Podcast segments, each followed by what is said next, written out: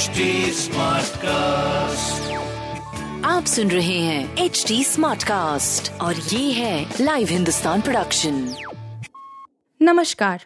ये रही आज की सबसे बड़ी खबरें।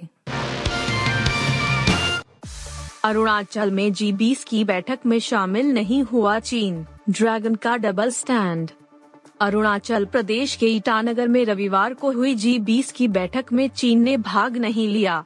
हालाँकि, बैठक में अच्छी उपस्थिति देखी गई। आधिकारिक सूत्रों के अनुसार, अमेरिकी प्रतिनिधि सहित 50 से अधिक अंतर्राष्ट्रीय प्रतिनिधियों ने जी बीस रिसर्च इनोवेशन इनिशिएटिव की बैठक में भाग लिया। बैठक में शरीक होने आए प्रतिनिधियों ने बाद में अरुणाचल प्रदेश विधानसभा का भी दौरा किया। दरअसल, चीन अरुणाचल प्रदेश पर भारत की संप्रभुता को मान्यता नहीं देता है और दावा करता रहा है कि यह दक्षिण तिब्बत का हिस्सा है।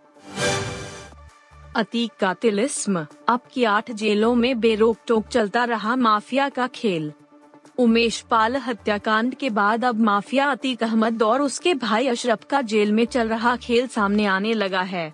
अतीक जेल में खेल का माहिर खिलाड़ी है। जेलों में उसकी बिछाई बिसात ही अशरफ समेत अन्य गैंग मेंबरों को ऐश करने का रास्ता दिखाती है। यूँ तो जेल में माफियाओं का सिक्का चलने की कहानी आम है, लेकिन अतीक गैंग की मॉडस अप्रेंडी में जेल में सेटिंग और उसी शहर में ठिकाना सबसे अहम है। अतीक जिस भी शहर की जेल में रहा, उसका परिवार, करीबी और गैंग मेंबरों ने उस शहर को ही ठिकाना बना लिया। इधर जेल बदला, उधर अतीक परिवार ने सबसे पहले जेल के करीब सुरक्षित इलाके में फ्लैट लिया। परिवार और करीबियों के लिए उस शहर आने जाने रुकने और जेल में मिलाई करने में दिक्कत न हो, इसकी पूरी प्लानिंग होती थी। इमरान ने की तालिबान की पैरवी, कहा दी जाए मान्यता, तभी सुधरेंगे हालात। पाकिस्तान के पूर्व प्रधानमंत्री इमरान खान इमरान खान न्यूज़, ने अफ़गानिस्तान में कत्लेआम कर सत्ता हासिल करने वाले तालिबान की पैरवी की है। खामा प्रेस के मुताबिक इमरान खान ने कहा है कि तालिबान मानवाधिकारों का सम्मान नहीं करेगा, जिसमें महिलाओं के शिक्षा का अधिकार भी शामिल है, जब तक कि उसे अंतर्राष्ट्रीय समुदाय द्वारा मान्यता नहीं दी जाती है। इमरान खान ने कहा कि तालिबान को अंतर्राष्ट्रीय समुदाय का हिस्सा बनाया जाना चाहिए और फिर मानवाधिकारों और लड़कियों की शिक्षा से संबंधित मामलों पर चर्चा की जानी चाहिए। सावरकर का अपमान सहन नहीं करेंगे राहुल पर भड़के उद्धव, दी चेतावनी। विनायक दामोदर सावरकर पर टिप्पणी करना कांग्रेस और उद्धव ठाकरे के बीच दूरियाँ बढ़ा सकता है। रविवार को ठाकरे ने कांग्रेस के पूर्व राष्ट्रीय अध्यक्ष राहुल गांधी को सावरकर पर बयानबाजी से बचने की सीधे शब्दों में चेतावनी दे दी है।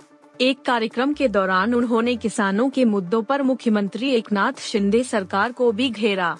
महाराष्ट्र के पूर्व सीएम ने कहा, मैं राहुल गांधी को बताना चाहता हूँ कि हम आपकी भारत जोड़ो यात्रा में साथ चले, क्योंकि वह लोकतंत्र को बचाने के लिए ज़रूरी था।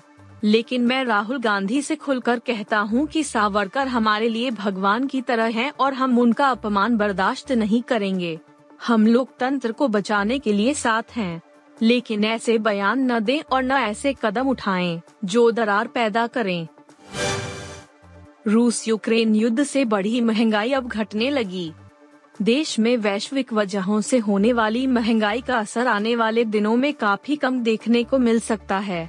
रेटिंग एजेंसी इकरा की रिपोर्ट के मुताबिक आने वाले महीनों में थोक महँगाई पिछले वर्ष समान अवधि के मुकाबले इस साल काफ़ी नीचे देखी जा सकती है। हालाँकि अल्नीनो और देश में घरेलू वजहों की वजह से इस मोर्चे पर बढ़त देखने को मिल सकती है। रिपोर्ट के मुताबिक वैश्विक स्तर पर कमोडिटी की कीमतों में नरमी देखने को मिल रही है। साथ ही ऐसे भी संकेत मिल रहे हैं कि जिन चीज़ों के दाम दुनिया भर में यूक्रेन और रूस के युद्ध की वजह से बढ़े थे, वो अब घटने लगे हैं। इसकी वजह से आने वाले महीनों में महँगाई के आंकड़ों में नरमी देखने को मिल सकती है। आप सुन रहे थे हिंदुस्तान का डेली न्यूज़ रैप, जो एच टी स्मार्टकास्ट की एक बीटा संस्करण का हिस्सा है। आप हमें फेसबुक ट्विटर और इंस्टाग्राम पे एट एच टी या podcasts@hindustantimes.com पर ईमेल के द्वारा सुझाव दे सकते हैं